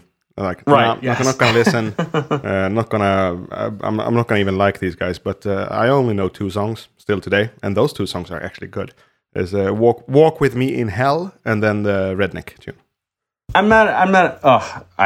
Redneck is the song that kind of ruined that band for me. Actually, I like that song. I don't know why, but this is a motherfucking invitation. How does that kind of behavior even translate to Swedes? It just seems so laughable. Actually, the singer in my old band, I mean, he lived in the States for a bit in his like formative years, but he always made jokes about this is some motherfucking invitation. Oh, like you should put so that when you send out the invites to your wedding or something. This is a motherfucking invitation. That's great. Well, that's funny for sure. But I'm not going to dig in deeper. I'm just going to respect the guys and like those two tracks that I know. It's enough. You know? Oh no, absolutely. I respect them. I mean, they're probably one of the bigger bands, at least as far as what we've contributed to popular modern metal in the last 20 years. Very into the drumming of Adler even before he did Dystopia. I noticed. Yeah, like I like that kind of group. There's a Megadeth tie-in right there as well too. Obviously, clearly later on down the road, Chris Adler ended up playing in Megadeth. So that's also relative.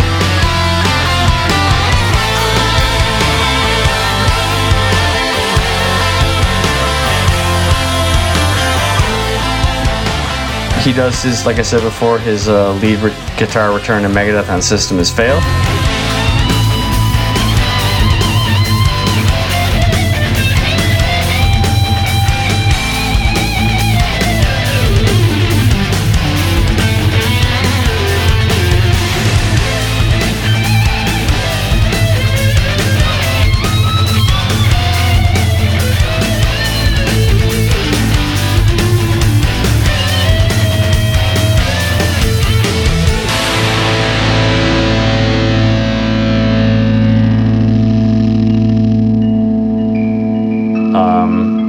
Sued Dave Mustaine for for performance royalties. They're still fighting now. You guys were fist fighting 20 years ago, and you haven't made up. You haven't made up. What the hell? Have you ever been in a fist fight, let alone with a band member? That's just so foreign to me. It's so far away. I haven't been in a fist fight in probably 20. At least we'll say 20 years. Yeah, I stopped at age 10. Before 10 I did, because small guys can't communicate, you know, so you have to earn respect somehow. But but after 10 I didn't know. Of course. Yeah, well, it's just a waste of time, cuz I mean at this point I'm hanging out with also other old dudes, and who wants to fucking work in the morning, or who wants to fucking have to explain to their kids why your eyes are black or your nose is fucking broken, you know. So yeah, sues Mustaine for performance royalties for the Rust in Peace demos that came out in the 2004. I think funny. I don't know why that's so fun, but it is funny. I think the reason I find it so entertaining is that he's back after all these years to do a record, and then immediately sues him. Immediately sues him. Comedy. It's like no time ever passed. But to be fair, I mean, I'm not going to bore anyone with the details here. If you look at Chris Poland's rationale behind it, it makes perfect sense. He's like, he won. Yes, but it was. I think that effectively ended his relationship with Mustaine. I'd imagine that you wouldn't, both professionally and personal, because I think Mustaine said it was, in his words, a nuisance lawsuit. Because I think it was only over like. Well, I'm not going to say only over, because if someone wants to put $20,000 in my pocket tonight, I'll absolutely take it. But like, I think it was like it was over a sum of like $10,000 to $20,000. But like, Poland, his logic, well, clearly it was reasonable both in morals and both in the legalities of it, since he I think he won it. But like, call back to Breadline, that thing. Just pick up your goddamn phone. And call the guy, just... But also, like, he called, according to Chris Poland, he called Mustaine multiple times saying, what, like, am I getting paid? He's like, and he's watching Chris Poland, no. Exactly. And he said, his whole logic was, okay, well, is Nick Menza getting paid for this? Is Allison getting paid for this? Chris Poland said, if these guys, because obviously Mustaine's getting paid because he's still in the band, but at that point Ellison wasn't in it. At that point Nick Menza wasn't in it. His whole logic was, are these guys getting paid for this? Yeah. If they're not, I'll totally walk away right now. Totally fine. If they're not getting paid, dead issue as far as I'm concerned. But that wasn't the case. They were getting performance royalties as well. He's like, well, if they're getting performance royalties, I'm entitled to them as well, which that's hard logic to argue, and I think that's why he was able to win the lawsuit. Yeah, I mean, that's how law works. You have an example, exactly. Compare them, and a precedent. Exactly. And so I think at that point, ever since then, he's been kind of doing his own thing. Unfortunately, Nick Menza died on stage with him. In 2016, after he joined his jazz band, Ohm. So there's a special place in Valhalla for Nick Menza and Dimebag Darrell. You die in battle, and then you get to the nice hall, the gilded hall, and not that shitty place that is like here. the hall on high. You know, in Viking mythology, the name of the world is hell, but with one L. Yeah. Hel. That's different. Yeah. Go ponder that after this episode. That's right. I know, it makes sense if you think about it, but it's unfortunate, that circumstance. I mean, it's the poetry of ex-Megadeth members persistently, as is currently happening now, getting together with other members of Megadeth who they weren't even in Megadeth with at the time they were in Megadeth to create new music, seemingly despite Mr. Mustaine. It's like the Halo effect over here in Sweden. All ex-members of In Flames. Yeah, that's right. And I think Anders Fridén could be the culprit in that case. As a bit of a character. Yeah. So are we at the tail end of Mr. CCP? That's basically it. I think he's, unfortunately, Nick Menza passed on stage with Ohm, but I believe Ohm is, I know for a fact, Ohm is still going strong. He's actually just put out a couple singles, I think, in the last 6 months to a year. Definitely a little bit more aggressive. Right. A little more metallic on the other things, and I'm always a big fan of hearing Chris Poland, play guitar like that, because I just think he's a really unique player in that world. And that's our. Unless you have anything to add, I feel that's like that's all, our folks. Deep. That's all, folks. See ya.